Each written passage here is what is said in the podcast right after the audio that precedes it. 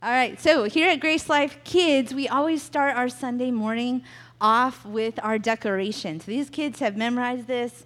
So we're going to start it off, and I want you guys to lead us in church. I want you to repeat after the kids, and we'll let you guys start off your morning before Pastor Clint comes up. So, Ruby, do you want to hold the mic? And everyone else around you? And you guys say it loud, so we're going to let them repeat after us. Okay, ready? I declare. God is in a good mood. He loves us all the time. Nothing can separate me from his love. I am important. How God made me is amazing. With God, nothing is impossible. Good job. All right, let's go, kids. What's up, Grace Life Church? Y'all enjoying your summer? That's good. We'll let them walk out quietly. Cool. Well, she is much better at that than I am, I will admit. Humbling. She keeps me humble. I can just get right into the message, I guess. But a few months ago, we rented this Airbnb out on the lake, and we went there this week. So it's just been months of anticipation, and we've been excited about this vacation going on the lake. We've actually rented this house before, and it was we liked it so much the first time that we decided to go to the exact same place. We had paddle boards. You can rent kayaks. You can go out on the lake. It's this little lake. What's it called? Londa Lynn Lake. Have y'all heard of that? It's out by Livingston area. It's a little bitty lake. I went on my paddleboard around the whole thing. It was 2 miles. So it's not a huge lake, but it was a lot of fun. We were out there with our Laura's sister and her husband and their 2 kids. And it's going to sound like I'm talking bad for a second, but I'm not. I promise you. There's different ways, though, that people go about raising their kids. Some good. I mean, everyone has their own ways. I mean, we all have our own specific ways of doing things. And my brother-in-law is like the nicest person. He's very compassionate, very nice. And I mean, so his kids have gotten used to experiencing love the way that my brother-in-law shows love, in a very kind way. Me, on the other hand, I show love in a little bit, a little bit different way. And so, I mean, if a kid comes up to me and needs something done or is asking for something, they want some cereal, my brother-in-law would get up and go get them cereal. And I say, "Are your arms broke? Go get it yourself." And that's just 2 different ways to show love. His is, I'm going to help, and I'm empowering is how I like to see it. And I can't find my Switch. I'm like, well, we're on the lake. You should have left your Nintendo Switch at home. But I can't find my Switch. Okay, well, where's the last place you had it? I looked there. It's not there. I'm like, well, then clearly that's not the last place you had it, because nobody else touches your Nintendo Switch. Go figure it out. And then they go find it, where he would get up and go help his son go find the Switch. So anyway, my way of showing love is a little bit different. And then even I'm sitting there, and I get up in the morning. I consider myself a morning person, but it's not like I just jump out of bed and take on the day. I get up early, and I go drink a couple cups of coffee, and we're out on the lake. So, of course, I'm going to go sit out on the lake and just stare off into the world. And I don't know what I look like, but apparently it's not the most friendly. And so anyway, we're sitting there. The kids come out. Laura comes out, and she says, "Can you try to look a little bit more loving? These kids don't know your personality." And I said, "I do look loving." And so she asked, "Wes, does your dad look loving?" He's like, "Oh, yeah, he looks loving." "Bo," that's our nephew, "Bo, does Uncle Clint look loving?" And he's like, I'm like, it's just different. I'm not mean. I'm just different. There's just different ways to show love is my point with all this. And so it's not me saying they're wrong or I'm right. I'm probably wrong. But there's just different ways to go about showing love. And I say all that because it's kind of overflowed into the church. is I've talked about many times that I've never felt like I fit in with other pastors, because I look at pastors and they just have this compassion oozing out of them, and they sit at other people's bedsides and they rub their little hair and they hold their little hand and say, "It's gonna be okay. You're doing great, brother. You're doing great, sister." And I'm like, "You're not doing great. You keep making the same dumb decisions over and over and expecting things to change. So let's get out of bed and change something. Let's start making some better choices." Amen. That's good. I was expecting that. But that's just, I mean, I've tried to find a middle ground. I'm just saying, I don't fit in with the pastors. And when we first started this church, I thought I needed to act this way. I thought I needed to kind of become something I'm not. Even in my delivery up here, I don't have that thing that a lot of pastors have. If you're looking for a rehearsed, memorized message, you're not going to get it up here. I just proved that point 10 seconds ago. And so it's just not my style. I want to speak from the heart. I'm going to prepare something, and I'm going to let the Spirit kind of go where it needs to go. And I believe that there's something in every single message that you can grab. It might not be the message as a whole, but you can take something, grab it, apply it to your life, and start to see something take place in your life. Maybe sometimes it's a big revelation, and sometimes it's just this little area that you could experience a little bit better or make a little bit better decisions in. But in the beginning, when I was trying to be this guy that I thought everyone was looking for, it was just awkward, and I'm awkward enough without any of that stuff. You know, so I didn't need to try to become something. I mean, we should always grow and try to evolve as people, and you shouldn't just be like, well, this is my personality, deal with it. That's not what I'm saying. I'm just, but there is a line that we don't need to cross, because we are a body of Christ. There's different parts of the body for different functions, and whenever I realized that this personality that God's given me and the way that I go about doing things really resonates with certain people. But as I've said many times, this church isn't the Clint Zeller show. We are a community of people that each have different giftings that sometimes someone needs someone to sit at their bedside and hold their hand. And hopefully we have these people. That's my dream. My goal for Grace Life Church is for all of us to work together and to have a common understanding of the love of God, the grace of God, and our identity in Christ that empowers us to move forward in life. But I can't do it all myself. I, as the pastor, can't be all things to all people, but we as a church can. And that's what I want for this specific church. I've never felt, again, I don't feel like I fit in. I've been in groups, pastor groups, where I just feel like the odd man out. And I feel like the odd man out most of the time anyway. But you think, this is what I'm called to. This is what I'm supposed to be doing. I really feel like it. And then I'm in this group with them, and I just don't feel like I belong at all. It's a wallflower, and that's how I am at any party. If we hang out in a group, I'm probably over there. And if you want to talk, we can talk. I try to do better because I'm the pastor. I try to go around and talk to people. But anyway, that's not the point. But God's put something in place in the church so it can function where it's not all dependent on one person.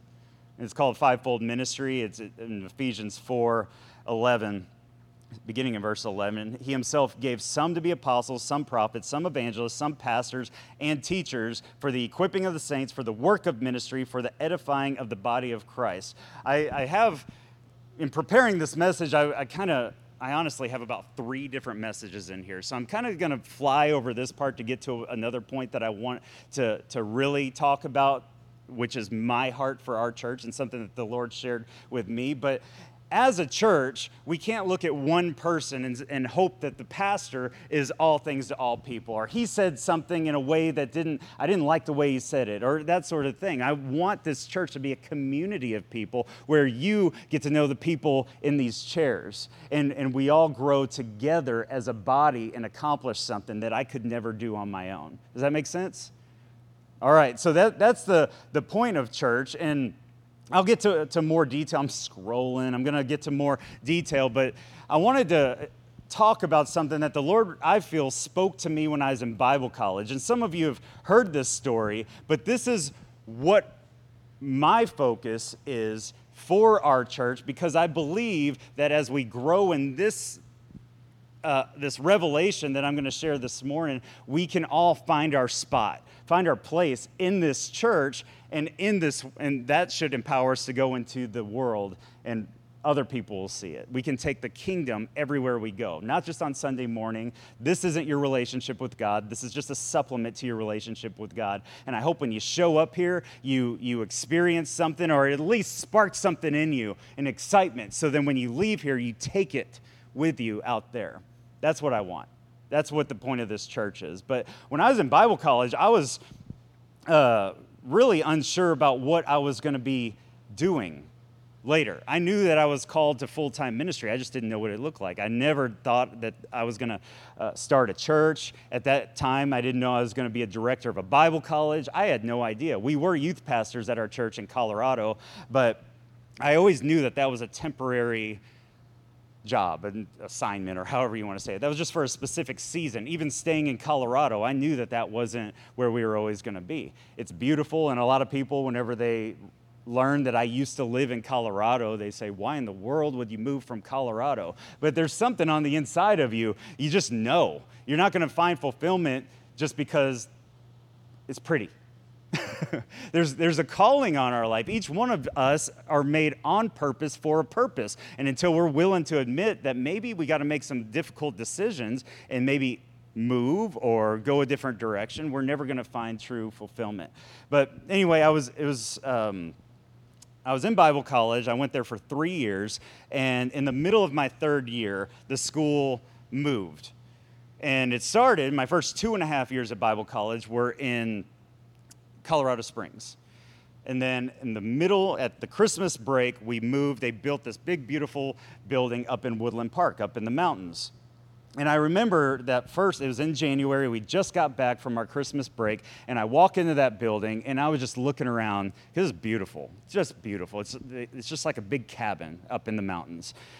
And I walk in, I was just looking around. Specifically, what's still stuck in my mind is up in the beams and the rafters, and they just did an amazing job in this building. I look up just awestruck. This one man, Andrew Womack, started this Bible college many, many years ago, and it was like 5 people, and now it's become this amazing, beautiful ministry up in the mountains. And I was just in awe of this, and I felt right then that the Lord spoke to me and said, I want to do this kind of thing in your life. And I thought, okay. And the feeling I got whenever that happened wasn't, I want you to have big old buildings and big old everything. It wasn't about that. It was more about allowing God to move in my life, to step into my ultimate purpose, to do some amazing things. And I don't know what that's going to look like 20 years from now, 50 years from now, hopefully. It's a process that I'm always going to be growing into, but I didn't take it as big buildings and lots of money and all that. It was more about just stepping into something great. God wants to do something great in my life. And so I was like, okay, what does that mean? And I felt like the Lord said, let me show you off. Let me show you off. I thought, all right. Do it. Ta-da. Here I am, everybody. No, I didn't have a clear picture. And I was praying about it, and I was spending time with the Lord just trying to figure out what this meant. And I felt like he gave me this verse. The verse is in Matthew 4, verse 1. It says, then Jesus was led up by the Spirit into the wilderness to be tempted by the devil. That didn't make any sense. So I thought, well, maybe a random Bible verse popped in my head, and that's the most of it. This can't be God speaking to me. This is just some random thought that I had, but I just couldn't drop it. And I don't know if this has ever happened to you. I mean, this hasn't happened a ton to me, to be honest. There's just been a few times in my life where a Bible verse comes to my mind, because it wasn't the words that popped into my mind. It was Matthew 4:1. Go look it up. If that's ever happened to you. It's not always the context, but sometimes the Holy Spirit is speaking to you in those words for whatever reason. But in this case, I kind of just brushed it off because I wasn't sure, but I just couldn't drop it. Matthew 4:1. Well, let's read the context around it, because take the text out of context, you're just left with a con, right? So I went back one verse. And I actually went back more than that, but this is right in the middle of Jesus about to start his ministry. He's in the river. He's about to be, or he's baptized by John the Baptist. John the Baptist lowers him, brings him back up. And in Matthew 3:17, it says, "And suddenly a voice came from heaven saying, 'This is my beloved son in whom I'm well pleased.'" This is my beloved son in whom I'm well pleased. Then Jesus was led up by the Spirit in the wilderness to be tempted by the devil. And I mean, y'all are looking at me confused because I was confused too. What does this have to do with each other? And then I started thinking, well, if this is God's son and he loves him so much and he's so pleased with him, why in the world would he then, in the very next chapter and in the very next part of this story, lead him into a seemingly dangerous situation? And a lot of people think that is what God does. He loves you so much, and he's going to put you in some tough situations. But that'd be like me throwing my kids out in the backyard with a lion or out with a snake, or, you know, it's just what kind of good, loving father does that type of thing? So it was this whole process, and I just couldn't drop it. Let me show you off. Let me show you off. I would sit over the next 5 months left of Bible college, I'd be sitting in classes in an instructor because I'm an introvert. This is not my personality here. It's all the show. Just putting a big show on. No, but I'm an introvert, so I always sit on the back row in these classes. I don't really talk to anybody. Whenever I showed up for the third year of Bible college to the reception where you get your little badge and all that, they said, "Oh, did you move here from a different school?" I said, "No, I've been here for 2 years." But nobody knew me because I didn't talk to anybody. But then the Lord says this to me, "Let me show you off." And then I'm sitting in these classes and an instructor will stop and say, "You know, what's your name?" "Clint, been here for 2 years."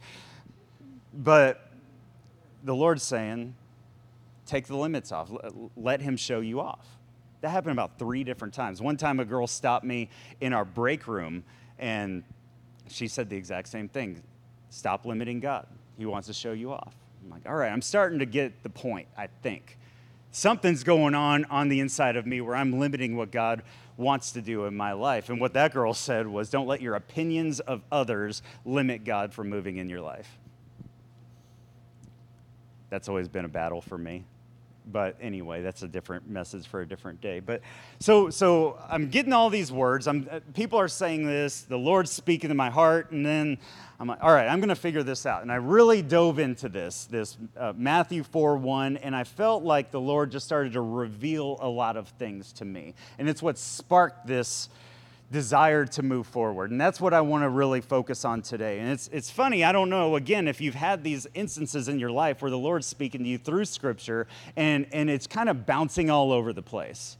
And it doesn't always make sense, but as you just follow that leading and guiding from the Holy Spirit, then suddenly it all becomes clear. And that's what happened in this case. And the next thing he showed me was in Job 1.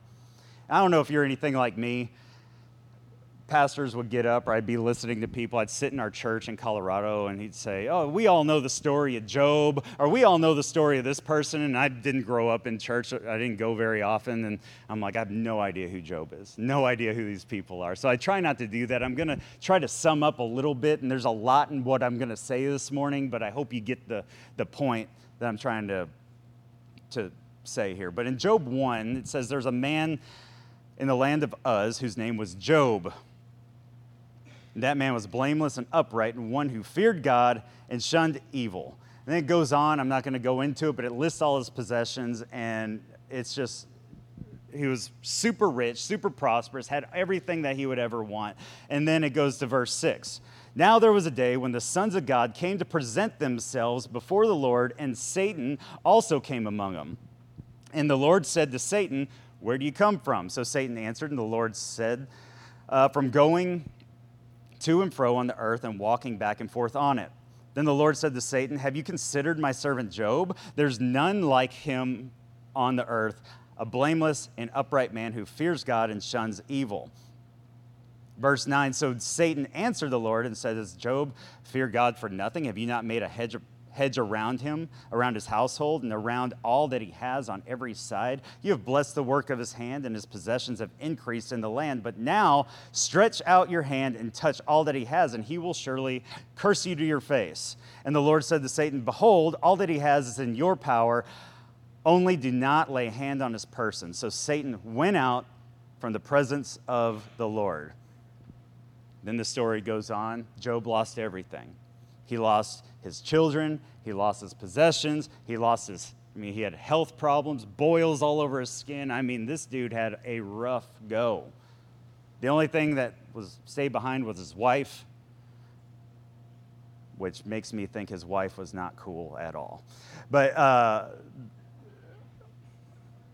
I heard a comedian say that. I think he heard one of my messages because I've been saying that for years. It's funny, though. So anyway, this passage, on the surface, it makes God look like he's the bad guy. So Satan's out there, and he's like, curse him. And he's like, well, have at it. Have you considered my servant Job? And it's just, it's made to use, or people use it in ways to say that God, maybe he doesn't cause bad things to happen, but he'll allow it to happen. He'll allow bad things to happen. He'll allow Satan to come into your life and just destroy everything if you don't have everything just right. And that doesn't make sense to me, though, because my understanding, this side of the cross, now that we have a complete picture of who God is, and God is love, perfect love casts out all fear, and God is the same yesterday, today, and forever. So that's the filter that we need to look at Scripture through. Even we got to remember that people. We talked about it last week. If you weren't here, essentially in Hebrews 1, it talks about how the prophets in the Old Testament had a limited view of who God is. But now, this side of the cross, after Jesus, who was the exact representation of the Father, we have the full picture. So there's certain stories and certain examples throughout Scripture where they just didn't quite understand things the right way. And so we're reading these stories, and these are real emotions that people had, but it was a limited view, a limited understanding of who God is. And I'll prove that to you here in a moment. But we need to just take a step back and look at this picture, this story, and what's really going on here. I'm going to go back through it. And it says, I lost it. The Lord said to Satan, from where do you come from? And Satan says, this is verse 7. You got it. And the Lord said to Satan, where do you come from? So Satan answered the Lord, from going to and fro on the earth, walking back and forth on it. And then he says, have you considered my servant Job? What this looks like is God just offering up his kid. You're looking to wreak havoc in people's lives. Have you considered this one? He's pretty awesome. I dare you. I double dog dare you to try to talk him out of his love for me and his service to me. But if we just put ourselves in this shoes, this would be like me and the kids in the front yard throwing the frisbee, throwing a football around, and then this van drives by with no windows, and I walk out to the van and I say, what are you doing? Well, I'm just driving to and fro around Woodland Oaks, looking for kids to abduct and ruin their lives. Oh, well, have you considered mine? That's kind of dark. I know. Everyone's kind of like, it's kind of funny, but I'm uncomfortable laughing at that. But it's just true. But that's what's going on here. Whenever we think that God the Father, who is love and is the same yesterday, today, and forever, that's exactly what we're saying. That he's just going to offer us up. It doesn't matter how good we are or any of that. None of that matters, because you just never know when God's going to say, hey, Satan, here you go. Try it. And then we have this distorted view of who God is. And so Job loses everything. But was it really God in this? Did this story really work out the way? I think there's a little bit lost in translation here. When this word for have you considered, the word considered in Hebrew means have you set your heart upon? Have you set your heart upon my servant Job? So this isn't, okay, you're out there just trying to destroy lives. How about mine? No, this is more of an accusation towards Satan. Have you set your heart upon my servant Job? Are you thinking about hurting him?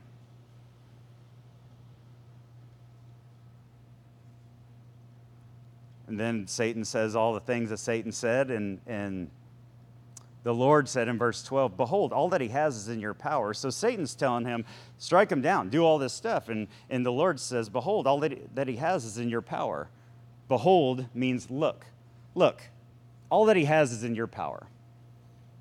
I almost said it, but most of us know the story of Adam and Eve and what happened, where there's a transfer of power in the garden. So God's not giving permission to Satan in this story right now. He's just saying what already is. Look, all that he has is in your power. Adam handed control over to Satan. This is before the cross. This is before we regained power. But look, all that he has is in your power. Only don't lay a hand on his person. So again, have you set your heart upon my child? Well, my hands are kind of tied. And I know that's hard for us to wrap our minds around. You're saying that God Almighty, he can't step in and stop this from happening in this instant, but God, it works by covenants. And that's what this covenant was about at that time. So we have this distorted view of what's going on in this story, but whenever you understand that God is love and that he doesn't want us to experience this pain, but sometimes things happen. It's not God causing it. There's a number of reasons why. But then the story goes on, and Job blames God for everything. And then Job's friends add fuel to the fire and say, well, you probably have fallen short. You sin. You don't give enough offerings. You don't provide enough. And on and on. And they lay. So Job's already beaten himself up thinking that God's punishing him. Then his friends, the people that are supposed to help him in his time of need, they step in and add fuel to that. And they say that he's messed up. And that's clearly why God is doing the things that he's doing. And then we take this story and we just pluck a verse out of context and we say things like in Job 1:21, it says, naked I came from your mother, from my mother's womb. Naked shall I return. The Lord gave and the Lord has taken away. Blessed be the name of the Lord. You hear that at funerals, that God took them. God needed another angel. When my mom died, I heard that so many times. God just needed another angel. It's ridiculous. God doesn't need, well, we don't even become angels. They're a different thing. And God didn't need my mom more than I needed my mom. That's ridiculous. But we just say these things because, well, the Lord gives and the Lord takes away. Blessed be the name of the Lord. Or Job 13:15, though he slay me, yet I will trust him. Though he slay me. So God's just going to slay me. He's going to just unleash hell in my life, but I'm through gritted teeth, I'm just going to trust him. What? That's just that mind, that thought process doesn't compute in here. If that's who God is, I'm out. This is all a waste of time because there's no way. That just doesn't make sense. How is that love? I heard a song once and it's called Though You Slay Me. And the whole thing is like just depressing. Then this preacher comes on, and he's like, when that car loses control and drives up on the sidewalk and hits that family, I'm like, what are we doing? This is a worship song. Don't waste your cancer. There's books called Don't Waste Your Cancer because God's using that cancer to teach you something. What are we doing, folks? And then we wonder why no one wants to show up to church or believe what we believe. It's insanity. And it's all stuff that's taken out of context, not understanding the heart of God, because if we understood the heart of God, maybe we read these difficult passages, we'd say, well, maybe there's something deeper. This wasn't written in English. So maybe there's something lost in translation. Maybe there's a cultural difference that we just don't understand in 2022 in America. There's a lot that needs to go into understanding this stuff, but I'm telling you, every time I've looked at a passage that looks like God is the bad guy, I find an answer for it. It's usually pretty simple. We just have to take our lens off of what we've always heard or what we've always thought or whatever reason we look at it. So, and just to back up a little bit of what I'm saying, so we have 37 chapters of Job and his friends blaming God for what's happening. And then in chapter 38, Job 38, verse 1, this is a lot of information. I'm just laying a foundation, and then we'll bring it all together, I promise. But the Lord answered Job out of the whirlwind and said, "Who is this who darkens counsel by words without knowledge?" Who is this who darkens counsel by words without knowledge? In other words, why are you saying things that you know nothing about? Now prepare yourself like a man. I will question you, and you shall answer me. This is like this is Old Testament, but now we call it come to Jesus meeting. He was there. Never mind. So verse 4, where were you when I laid the foundations of the earth? Tell me if you have understanding. Who determined its measurement? Surely you know. I love this, like this correction. Like, if you're so smart, bro, tell me. You think you have it all together? Tell me. Surely you know. And it goes on. You can read it, but it's just, this is a point where God is correcting all this wrong thinking. So you could easily take points from Job's story that he wrote and come to this bad conclusion, but God tells him, you're wrong. That's why you got to read everything in context. And then in chapter 42, verse 3, Job said, "You ask, who is this who hides counsel without knowledge? Therefore, I've uttered what I did not understand, things too wonderful for me, which I did not know."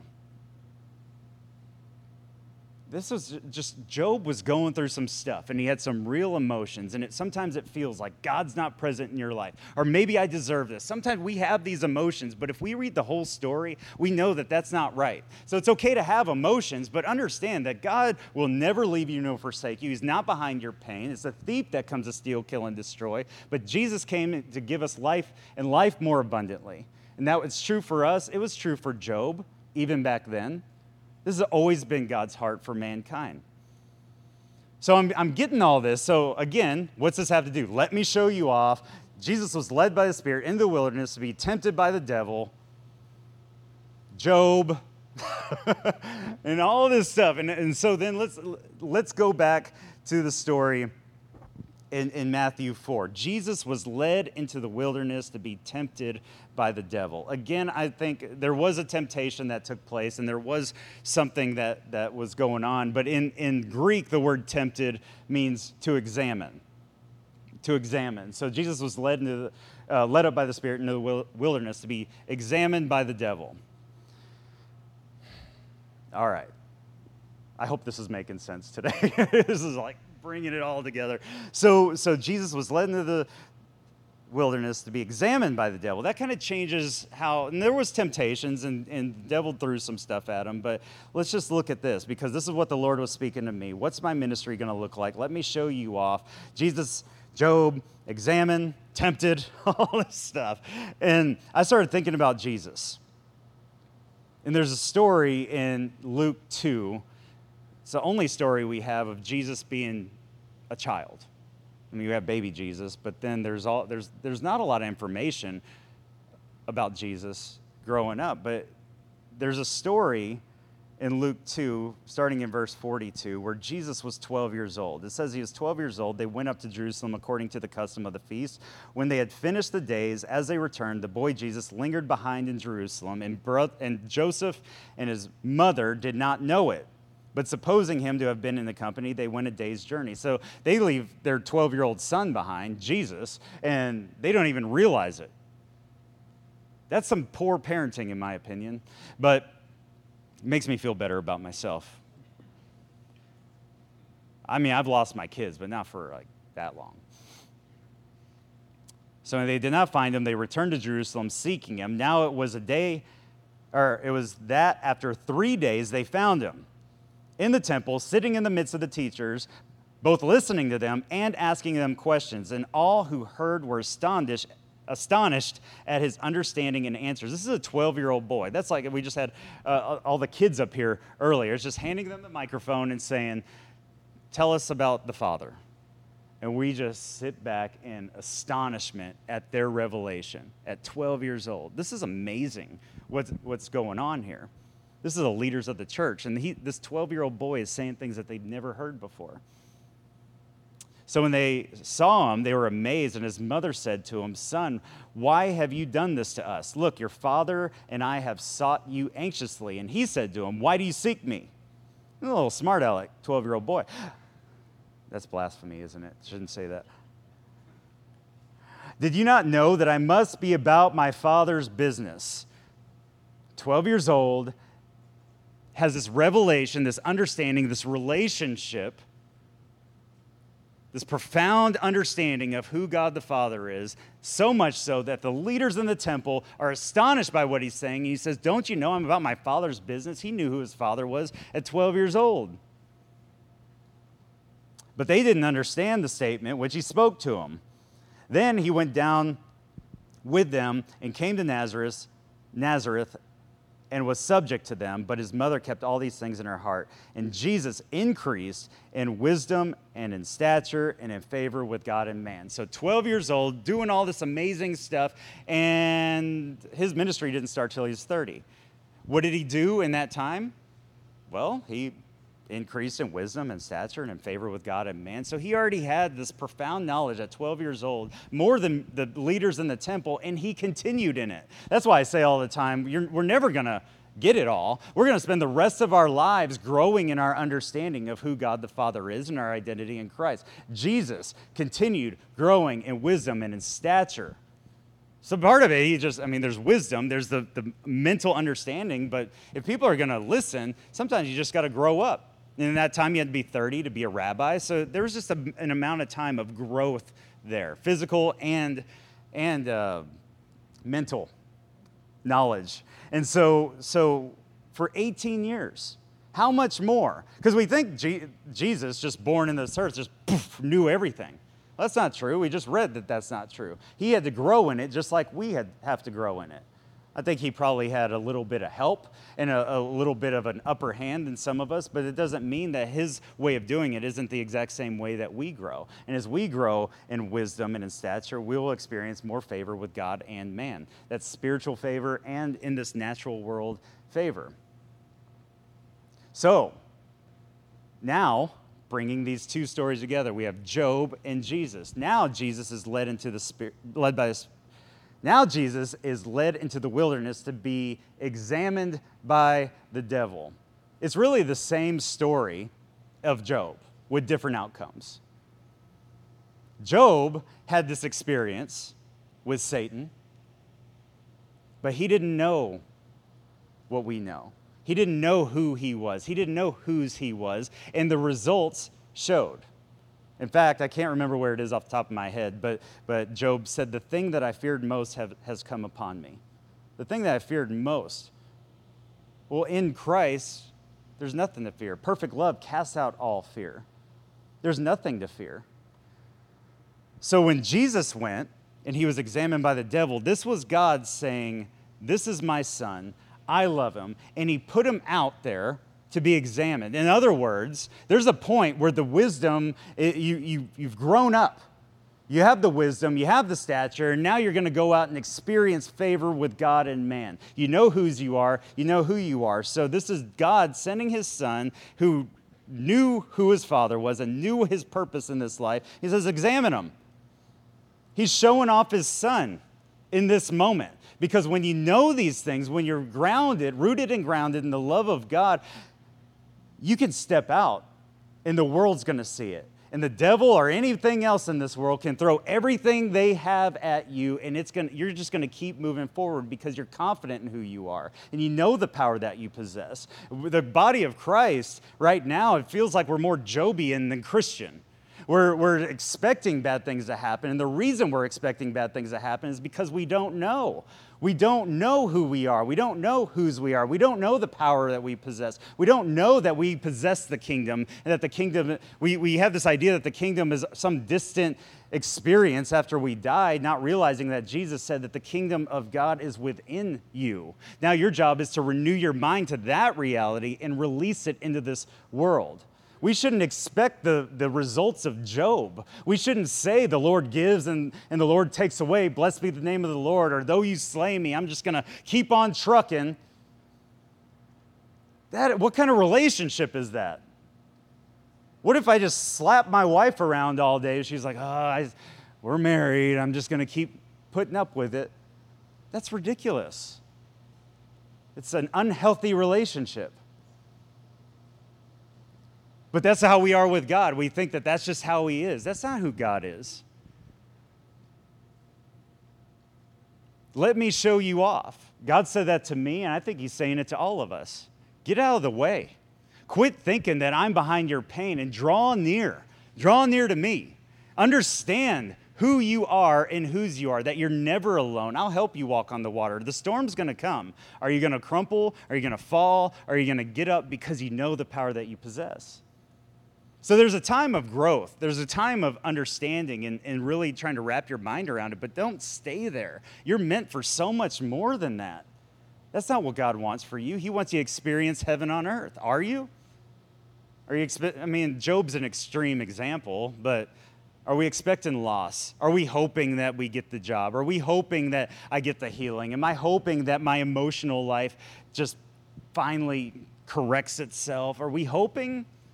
We should be expecting. You're a child of God, an heir to the promise, a possessor of the kingdom. Stop hoping. Expect. That's who you are, and that's what God has for you.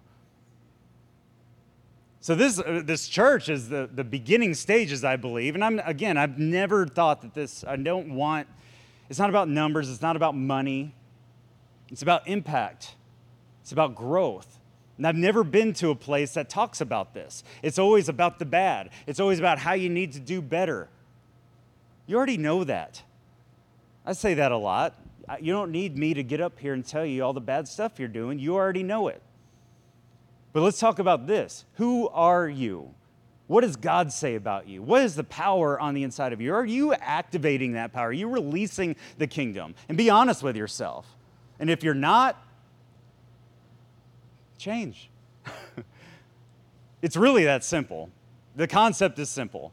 But sometimes you got to be brutally honest with yourself. Say, you know what? My life right now is a sum total of every decision I've ever made, where I am right now. So if I'm unhappy, if I'm not experiencing heaven on earth, that means I can start to change the decisions I'm making and experience something new. You can't do the same thing over and over expecting different results. It's insanity if that's what we do. And we just have this same thought, God's behind your pain. Though you slay me, Lord gives and takes away. Well, He did it to Job. Why wouldn't He do it to me? He will never leave you nor forsake you. He's not behind your pain. And as we grow in that and understand those things, that your sin isn't kryptonite to God. He's not gone the second you say your little potty word or you drink that drink or smoke that smoke. He's not gone. He's there with you. Are you acknowledging His presence? If you have an addiction, are you involving God in it? Are you allowing the Holy Spirit to make those changes? Because it's not my job to change you. And it's not your job to change others. It's our job to just understand the love that God has for us, who we are, whose we are, and let that transform us from the inside out. When you understand the love that God has for you, despite everything that you've ever done, every thought you've ever had, maybe you'll be a little more gracious toward the people out there that aren't living up to your standard. We have this idea that loving people is, I'm going to love them with an agenda. I'm going to love them. I'm going to invite them to church, and hopefully they change. That's love. That's not love. That's an agenda.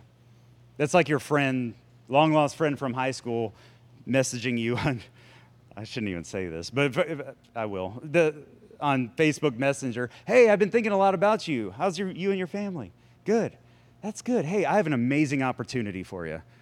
And then they start selling you on their MLM. I'm not anti. If y'all do that, that's fine. I'm just saying maybe there's a better way.